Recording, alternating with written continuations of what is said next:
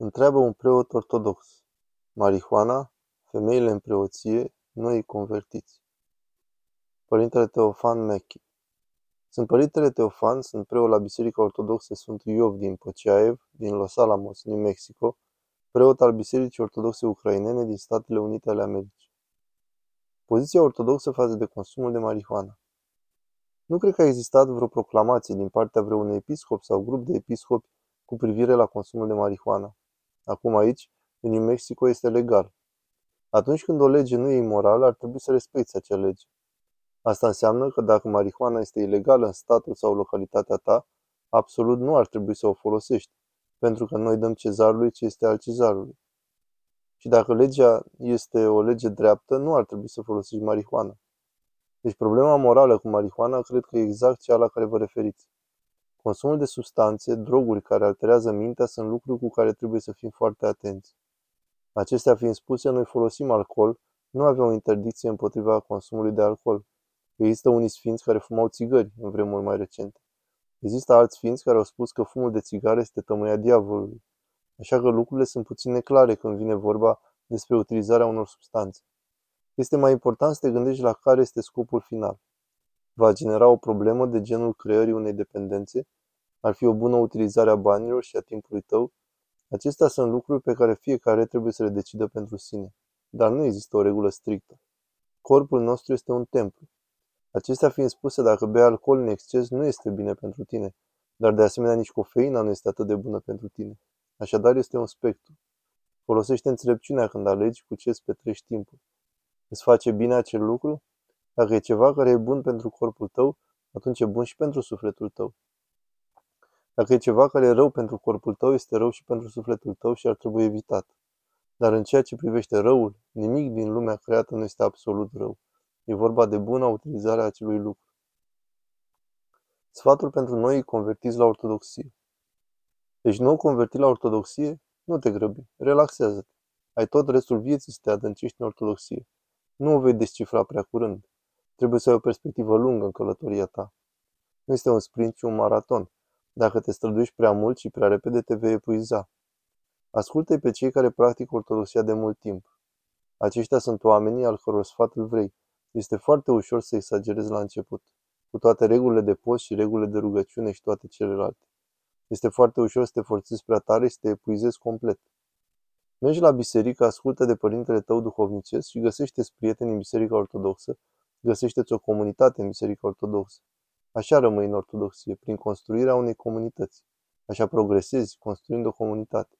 Nu o poți face singur și nu o poți face repede. Nu ești în competiție, așa că ia-o ușor și vei rămâne în ea pentru mult timp și vei crește. Cum ar trebui să trateze un creștin ortodox scrupulozitate? Presupun că întrebarea asta vine de la o persoană ortodoxă sau de la un preot ortodox sau cineva de acest tip. Scrupulozitatea este dușmanul bucuriei. Acestea fiind spuse, nu judeca persoana scrupuloasă. E posibil să fie mai avansată în călătoria spirituală decât tine. Dar este în regulă. Umilința este cheia. Trebuie să nu ne pese de ceea ce cred alții despre noi. Sunt preot în Biserica Ortodoxă și mă apropii de 10 ani în Biserica Ortodoxă. Și am avut oameni care mi-au spus că nu sunt suficient de ortodox, că nu postez suficient de mult, că nu-mi pasă suficient de reguli. Și știți ce? Probabil că au dreptate, dar nu despre reguli e vorba. E vorba despre apartenența la Hristos, la biserica sa și la comunitate, despre împărtășirea iubirii lui Dumnezeu și a bucuriei Domnului. Nu e despre dacă ai mâncat un nou în timpul postului sau dacă ai mâncat o bucată de tort la petrecerea de ziua fiicei tale în timpul postului. Nu este vorba despre reguli. Regulile sunt parapeți de protecție. Regulile sunt o cale pentru noi. Regulile sunt pentru beneficiul nostru, nu pentru beneficiul lui Dumnezeu. Lui Dumnezeu nu-i pasă dacă mănânci un hamburger vinerea. Noi ne antrenăm. Dacă lipsește o zi de la antrenament, nu ai strica rezultatul. Scrupulozitatea duce la epuizare. Lăsați oamenii să fie scrupuloși, nu judecați, dar nici nu vă luați după ei. Dumnezeu ne iubește. Există bucurie în asta. Iar dacă nu există bucurie, înseamnă că faci ceva greșit. Cum să luptăm să ne ucidem egoul?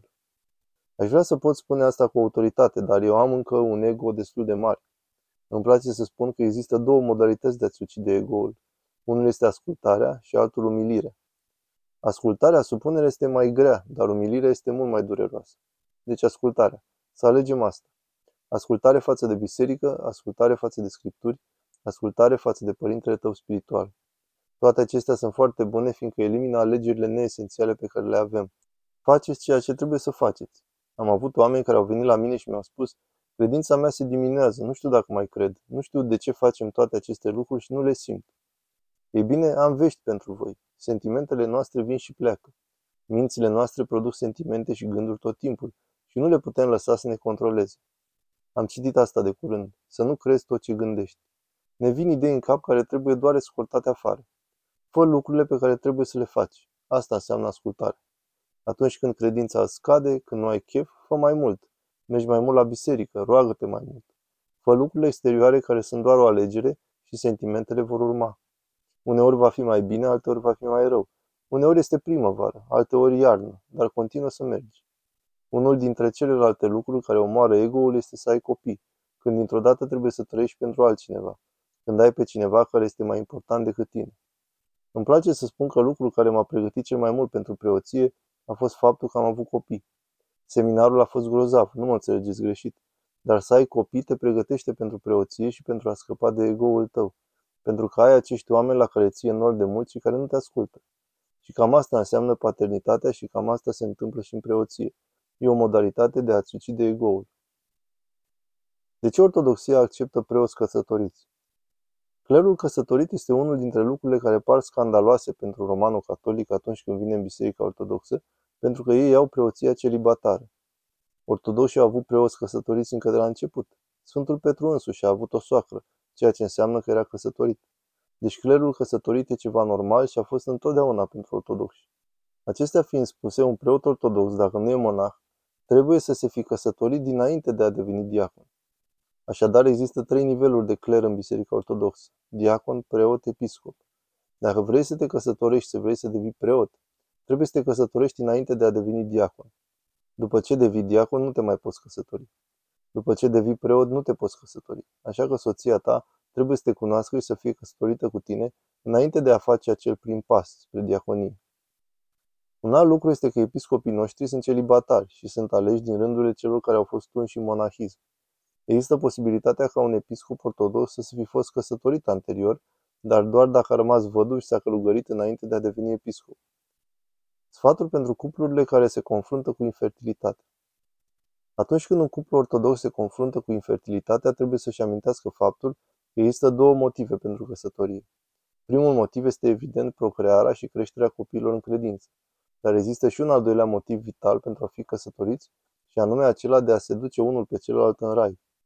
Soțul și soția se află împreună în călătoria lor pentru a deveni mai asemănători cu Dumnezeu și trebuie să se ajute reciproc în această călătorie.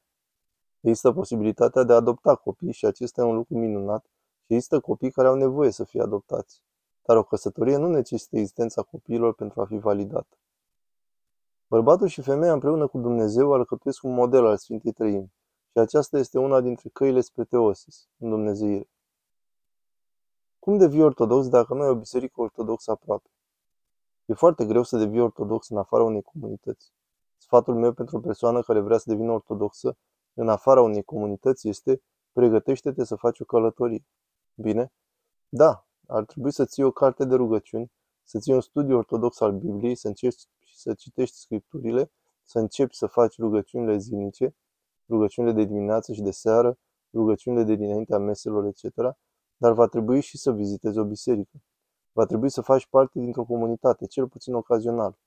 Dacă aceasta e calea ta spirituală, trebuie să faci investiția de a ajunge la o mănăstire sau la o biserică bună în mod regulat. Dacă asta înseamnă de două ori pe an, mergi de două ori pe an. Dacă porți merge lunar, fă așa.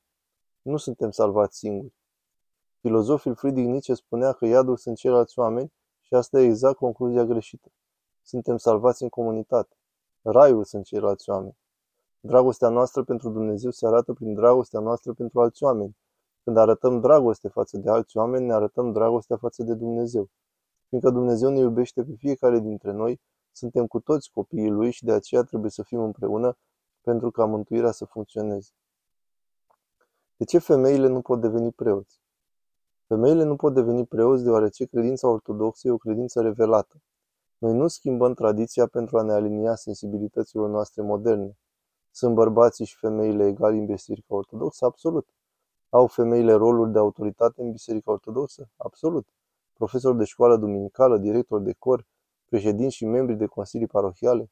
Da, femeile au roluri în biserică, roluri oficiale în biserică, dar preoția e imaginea lui Hristos și Hristos a venit în lume ca bărbat și nu am avut femei preoți de la început.